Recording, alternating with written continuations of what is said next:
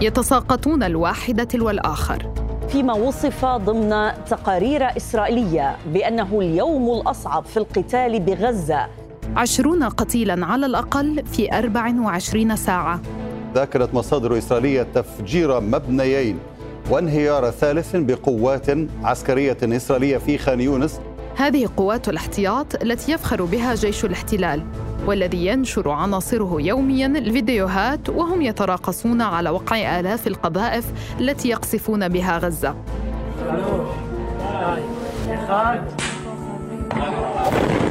وإسرائيل تماطل في التصريح رسميا عن خسائرها فهل قوة الاحتياط في الجيش الإسرائيلي قوة حقيقية أم أنها الخاصرة الضعيفة في أحد أقوى جيوش العالم؟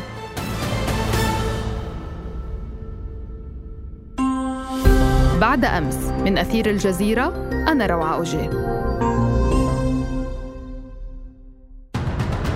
أمة تحت السلاح. هي نظرية تقوم عليها عقيدة الجيش الإسرائيلي. فكل من هو دون 51 عاماً وقادر على حمل السلاح ولا ينتمي كذلك لا لعرب الداخل ولا للفئات اليهودية المتدينة يعتبر جندياً في سجلات جيش الاحتياط.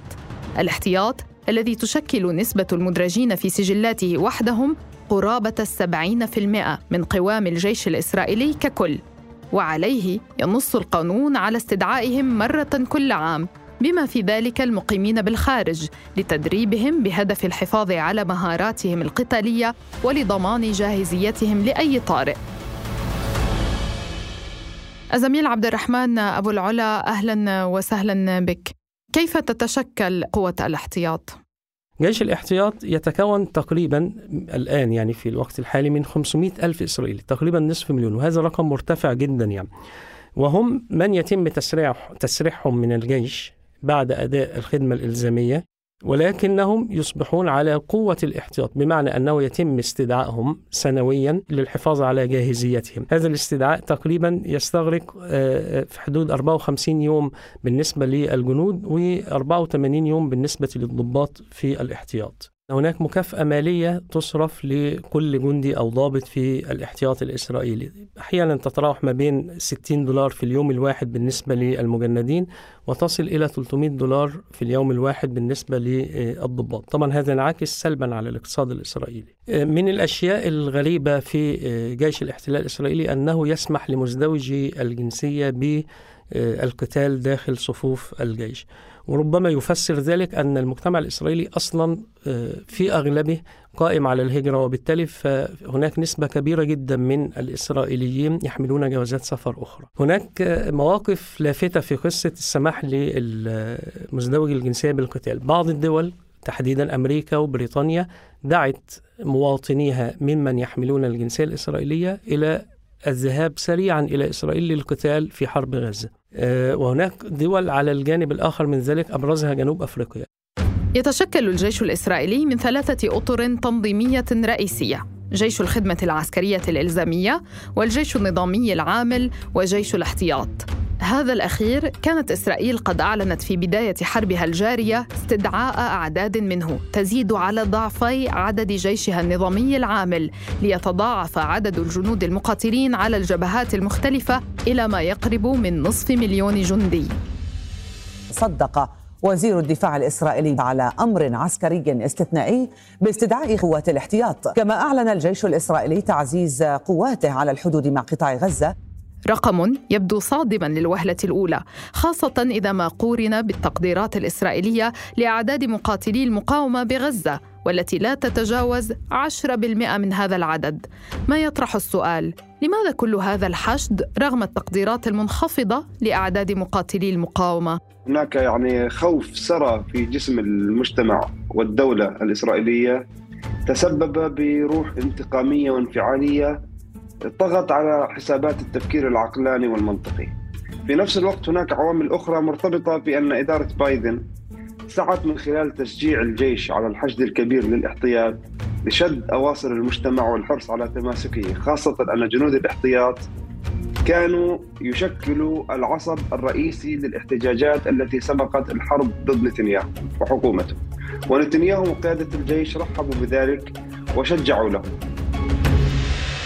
عبد الله عقرباوي المحلل والباحث أعددت بحوثا جامعية عن الاستراتيجية الأمنية الإسرائيلية تجاه حماس في الضفة الغربية وقطاع غزة. أهلا وسهلا بك. هذا الجيش الذي طالما يروج عن نفسه أنه لا يقهر ذو تصنيف عالمي متقدم مجهز بأحدث التقنيات العسكرية والتكنولوجيا القتالية وفي المقابل هناك بضعة ألاف من المقاتلين ذوي القدرات العسكرية المحدودة أظهرت الأحداث بعد مرور قرابة أربعة أشهر على الحرب أن لقدراتهم القتالية موقعا متقدما مقارنة بقدرات ذلك الجيش الأول بكل عتاده كيف نقرأ هذا التباين؟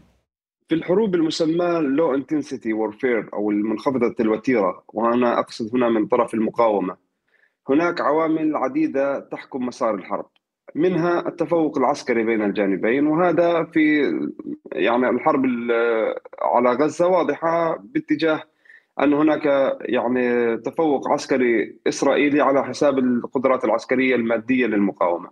ولكن هناك عوامل أخرى مرتبطة أيضا في الجغرافيا ومن يمتلكها أيضا طبيعة التكتيكات المستخدمة والحاجة البشرية لهذه التكتيكات والتسليحية وحجم العتاد وحجم القوات الظهور أمام العدو. بمعنى هل هناك وجود قواعد عسكرية ومخازن ومطارات وما شابه معلنة ولها إحداثيات بين الطرفين ويمكن استهدافها بشكل مفتوح؟ آه، أيضا الروح القتالية والدوافع لدى المقاتل. كل هذه العوامل هي التي تحكم مسار الحروب المنخفضة الوتيرة أو الحروب المحصورة على على الشكل الذي نراه اليوم في غزة. يتردد الجيش الإسرائيلي في التصريح عن حجم خسائره البشرية. تتسرب الأرقام عبر الصحافة الإسرائيلية وعادة ما تكون أكبر بكثير مما يعلنها الجيش ثم تسارع الصحف لسحب الخبر فتارة تعلن عن خمسة آلاف جريح وألفي إعاقة جسدية دائمة نتيجة القتال في غزة. يعني نحن آه، يعني الخميس. كي نواصل الحرب علينا أن نقول إننا منتصرون. لكن لو أضفنا إلى عدد القتلى آلاف المصابين والمعوقين ومن أصيبوا بالضربات النفسية ولا يقتصر الأمر على الجنود فحسب وهذه النقطة أيضا لا يذكرونها عندها يجب وقف الحرب فهذا ضرر كبير. وتارة تتحدث عن قتل النيران الصديقة اضطر الجيش الإسرائيلي نفسه أن يعترف بها. تشير بيانات الجيش الإسرائيلي إن 17% من الجنود الإسرائيليين يقتلون إما بنيران صديقة أو خلال حوادث في ساحة المعركة عبد الله عقرباوي لماذا يتردد الجيش الإسرائيلي في الكشف عن القتلى تحديدا من قوات الاحتياط؟ لنكن واضحين بالنسبة لقوات الاحتياط القتلى في قوات الاحتياط هم في التعريف الأساسي آباء أكثر من كونهم جنود. يعني هؤلاء عماد ليس عماد الجيش هم عماد الدولة والمجتمع. وجاءوا من الشركات والوزارات والمصانع والمزارع وكونهم يعني آباء وللاحتياط وزن كبير في المجتمع الصهيوني. يفوق جنود الخدمة الإلزامية بشكل كبير لأنه آه، يعني هؤلاء بالعادة ينتموا إلى طبقات اجتماعية متوسطة وغنية وهم من أبناء النخبة ومن أبناء الضباط ومن أبناء قادة الجيش وقادة الأجهزة الأمنية. لذلك بالعادة يعمد العدو لإبعادهم عن قوات الرأس الحربة. يعني لا يقاتلوا بالصف الأول من القتال وإنما هم يقوموا بعمليات خلفية. أن تصل المقاومة للقوات التي تقوم بعمليات خلفية هذا له دلالة. هذه القوات لا تقوم بهذه العمليات إلا بعد بين قوسين تطهير الأرض وإخراج العدو منها، فإن إذا كانت المقاومة قادرة أن تصل إلى هذه المساحة وأن تستهدف جنود الاحتياط الذين يقومون بعمليات خلفية بعد الجنود المتقدمين، هذا يعني أن هناك فشل كبير على القدرة في في القدرة على القضاء على المقاومة أو حتى إدراك طبيعة التكتيكات التي تستخدمها. أيضا آه، صوت قوات الاحتياط في المعارك صوت عالي جدا وهو يكاد يكون أعلى من صوت رئاسة الأركان نفسها ومن من صوت كل السياسيين. لنتذكر أنهم في عام 85 هم الذين تسببوا في الانسحاب من لبنان. وهم ولكان يعني السبب الرئيسي في دفع آه، رابين باتجاه أوسلو عام 1993 وهم سبب حركة الأمهات الأربعة التي أدت للانسحاب من لبنان في عام 2000 لأن الاحتياط باختصار جنود الاحتياط ليسوا عماد الجيش فقط ولا هم عنصر أساسي في المنظومة الأمنية والعسكرية هم عماد الدولة الإسرائيلية كلها لذلك آه، آه، يتجنب الجيش الحديث عن قتلاه من جنود الاحتياط حتى يخفف من الضغط الذي سينتج عن ذلك من المجتمع ومن من نخبه الاقتصادية والسياسية وحتى آه، يعني المتقاعدين العسكريين والأمنيين. عبد الرحمن أبو العلا تحدثنا عن الأسباب أسباب إخفاء الجيش لخسائره بالأرواح. حدثنا كيف يخفي الجيش الإسرائيلي هذه الخسائر؟ الجيش الإسرائيلي ينتهج سياسة ضبابية في آه، الإعلان عن خسائره في الحرب على غزة آه، إنه هو أحيانا كثيرة يخضع حجم الخسائر والأرقام التي سيعلنها لمقص الرقيب العسكري أو للمنع من النشر أصلا وبالتالي فهناك جزء لا ينشره عن الخسائر جانب آخر هو أن الجيش يخدع جمهوره الجمهور الإسرائيلي نفسه بقوله أنه لا يتم الإبلاغ عن الخسائر العسكرية إلا بعد إخبار عوائل الجنود القتلى أو المصابين. رغم أن الإعلان عن حقيقة الخسائر آه، في عشرة ماتوا أو عشرين أصيبوا لا يستدعي ذكر أسمائهم. أنت ممكن تذكر أرقام فقط يعني. محمد وتد الكاتب الصحفي والراصد للإعلام الإسرائيلي أهلا وسهلا بك. ما ثقل الخسائر من قوة الاحتياط على المجتمع الإسرائيلي؟ على العموم آه، يعني قوات الاحتياط هي جزء لا يتجزأ من المجتمع آه، الإسرائيلي ويعني تعكس واقع آه، المجتمع الإسرائيلي والتباين بالمواقف حتى داخليا. وإن كانت هناك إسرائيل باتت كانت موحدة بكل ما يتعلق بشن الحرب وكانت على استعداد أن آه، تدفع آه، الثمن يعني آه، قبل التوغل البري. يعني كان هناك سقف توقعات عال جدا بكل ما يتعلق بالخسائر بالأرواح في صفوف الجنود والضباط يعني المجتمع الإسرائيلي توقع أو تهيأ المؤسسة سواء العسكرية أو حتى السياسية هيأت المجتمع الإسرائيلي على مدار الأسابيع التي سبقت عملية التوغل البري الاستعداد للتضحية بالاستعداد لقبول كم هائل لم تعهده إسرائيل من ناحية أعداد القتلى وأعداد الجرحى في صفوف آه، الجيش. ولعل ما حرك هذا الحافز لدى المجتمع الإسرائيلي بتقبل هذه الخسائر. هو يعني ما صرحت به القيادات الإسرائيلية وتحديدا رئيس الوزراء الإسرائيلي بأن الحديث يدور عن إيه، معركة وجود وحرب إيه، وجود وهناك من وصف إيه، يعني هذه الحرب حرب استقلال ثانية. ولذلك المجتمع الإسرائيلي تقبل هذه الخسائر. والسؤال إلى أي مدى سيتحمل المجتمع الإسرائيلي الخسائر في صفوف قوات سواء قوات الاحتياط أو القوات النظامية. يعني هذه الأسابيع باعتقادي ستكون إيه، فاصلة ومرحلية وخصوصا إذا ما أنجزت صفقة تبادل مقابل المماطلة في الكشف عن حجم خسائره الحقيقية تتوالى الإعلانات عن انسحابات في غزة. إيه، ما يجري الآن هو خطة عسكرية يجري الإعداد لها تخفيف وتقليل أعداد جنود الاحتياط الذين يشتركون في الأعمال البرية وفي الجهد العسكري. وهذا يعود بطبيعة الحال إلى الأعباء الاقتصادية إلى تراجع عجلة الاقتصاد في إسرائيل. وهذا يعطينا فكرة على أن الجيش الإسرائيلي فعلا سوف يبدأ بعملية تسريح واسعة لألاف من جنود الاحتياط. كر وفر فيما يتحدث نتنياهو عن حرب طويلة. نقاتل حتى النصر ولن نوقف الحرب حتى نكمل جميع أهدافها. في المقابل بدأنا نسمع دعوات من عناصر من الجيش وتحديدا من قوة الاحتياط تدعو للانسحاب. كما سمعنا عناصر من الجيش يوجهون اتهامات واضحة لقياداتهم بزجهم فيما وصفها بعضهم بالمقتلة. نشر المراسل العسكري في موقع ولا الإسرائيلي انتقادات لاذعة وجهها عدد من الجنود في قوات الاحتياط إلى جزء من القيادة العسكرية. واشتكى الجنود من أن القادة لا يكترثون لهم في الميدان ولا لسير العمليات والنواقص التي تعاني منها القوات على مستوى الذخيرة وعدد المقاتلين. هذه فعليا أول حرب نشهد فيها هذا الحجم من الصراعات داخل مجلس الحرب وداخل الطبقة السياسية الإسرائيلية وداخل الجيش الإسرائيلي. محمد وتد هل قوة محمد وتد هل قوة الاحتياط على قلب رجل واحد؟ يعني كانت هناك أصوات التي دعت إلى وقف إطلاق النار أتحدث في صفوف قوات الاحتياط وهناك تباينت المواقف والدوافع والأسباب من وراء هذه المطالب هناك من برر ذلك بأن أهداف الحرب لم تحقق.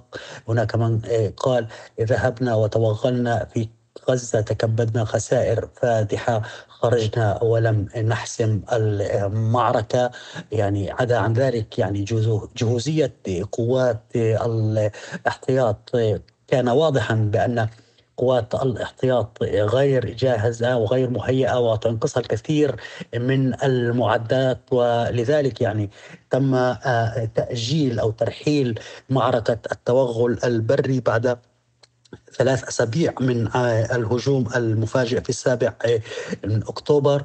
وكذلك الأمر يعني أن قوات الاحتياط تقاتل شيء عبثي في قطاع غزة. وهذا هذه المعارك وهذه الاشتباكات لا يعرفون من يقاتلون. يعني كل هذا نمط حرب العصابات يعني لا ليس فقط أربك الوحدات وحدات القتال من قوات الاحتياط حتى أربك إسرائيل عسكريا وسياسيا.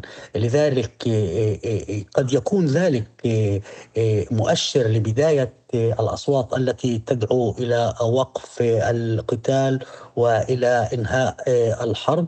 وفي المقابل هناك الأصوات التي تدعو إلى احتلال غزة. ولا يمكن الاستخفاف والاستهانه بهذا الموقف. يعني بدا المجتمع الإسرائيلي منقسم على ذاته يعني هناك من يدعو وقف إطلاق نار وإن كان مؤقت وليس مستديما وإعادة الانتشار مقابل إعادة المختطفين والمعسكر الآخر والقسم الآخر يعني الذي يدعو إلى احتلال قطاع غزة.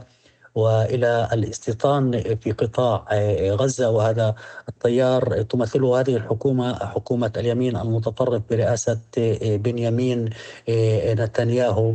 وفي نهاية المطاف يعني الصفقه أي صفقة آه، تبرم آه، مستقبلا يعني قد تؤثر على آه، سير الحرب وسير القتال الذي سيرافق يعني المنطقة لفترة طويلة قد تستغرق أشهر قد تستغرق على مدار هذا العام يعني بمعنى أنماط مختلفة للقتال وليس الحرب الاعتيادية التي اعتدنا عليها في الأشهر آه، الأخيرة وقد يؤدي ذلك إلى آه، يعني تدحرج حتى تدحرج حالة القتال إلى مناطق أخرى وجبهات آه، أخرى. يعني وهذا ما تخشاه إسرائيل. عبد الله عقرباوي أختم معك بسؤال أخير، ما رأيناه حتى الآن بعدما يقرب أربعة أشهر من الحرب؟ وبعدما رأيناه من قبل أيضا في عام 2006 في جنوب لبنان في الحرب مع حزب الله وغيرها من الحروب السابقة هل هذه القوة الإسرائيلية أي قوة الاحتياط فعليا قادرة على خوض حرب تمتد لعام وأكثر كما يريد قادتهم؟ هناك اعتماد كبير لجيش الاحتلال في هذه المعركة وأي معركة شبيهة مع حزب الله مثلا على جنود الاحتياط ما يعني أن أن تسحب عصب الدولة والمجتمع وأن تشل باقي القطاعات الاقتصادية والتجارية والتقنية والصناعية وحتى الأمنية و أو على الأقل تؤثر عليها بشكل كبير آه، هذا لا تستطيع دولة مثل إسرائيل دولة تعتبر دولة صغيرة أن توقف اقتصادها وأن تشل البلد لكل لمدة عام مثلا أو أكثر هذا يعني آه، يصعب على إسرائيل أن تدير عجلة اقتصادها وأن تدير العجلة الصناعية والتجارية وأن تنشغل في حروب على أكثر من جبهة. الأمر الآخر هناك أسباب تتعلق بحالة الهشاشة التي قد تسببها هذه الحرب الطويلة في المنطقة. وتحول المنطقة إلى حالة من السيوله الأمنية والعسكرية، دولة الاحتلال الإسرائيلي تخشى من ذلك وتحسب له حساب لأن هي تعلم أنها تعيش في وسط غير مرحب بها فيه وهي يعني العداء الآن منتشر لها في كل المنطقة. الأمر الأخير هناك مقاربة أمريكية آه، دائما حاضرة في الحسابات بالنسبة للحروب الإسرائيلية. وفي هذا الوقت لا يبدو أن الولايات المتحدة الأمريكية راغبة بحرب طويلة تؤدي لحرب إقليمية. ودولة الاحتلال الإسرائيلي لا يمكن أن تقاتل في المنطقة وحدها. وإدارة بايدن الآن مقبلة على انتخابات وتريد أن تعيد المنطقة إلى حالة من الهدوء المعقول التي يمكن أن تدخل بها الانتخابات. هذا العوامل الثلاثة الرئيسية لا تسمح لدولة الاحتلال ولا للجيش الإسرائيلي ولا حتى لنتنياهو رغم كل إصراره على استمرار الحرب بأن يخوض حرب طويلة الأمد يكون عمادها جنود الاحتياط الذي آه، انشغالهم في حرب طويلة سيشل البلد ويضعفها شيئا فشيئا. بعدما يقرب الأربعة أشهر على حرب غزة تتضح ملامح جيش الاحتياط وقدراته. فهل كان قرار زجه في المعركة البرية قرارا مبنيا على قدراته ومحسوبا بما فيه الكفاية أم هو استجابة لا مفر منها لضغوط اللحظة؟ وهل هو قادر فعلا على المضي في حرب طويلة تدوم أكثر من عام كما يريدها نتنياهو؟ بعد أمس. من أثير الجزيرة تابعونا عبر كافة منصات البودكاست وأرسلوا لنا أسئلتكم ومقترحاتكم في التعليقات وعبر حسابات أثير على مواقع التواصل الاجتماعي. دمتم بخير ونلتقي بعد أمس.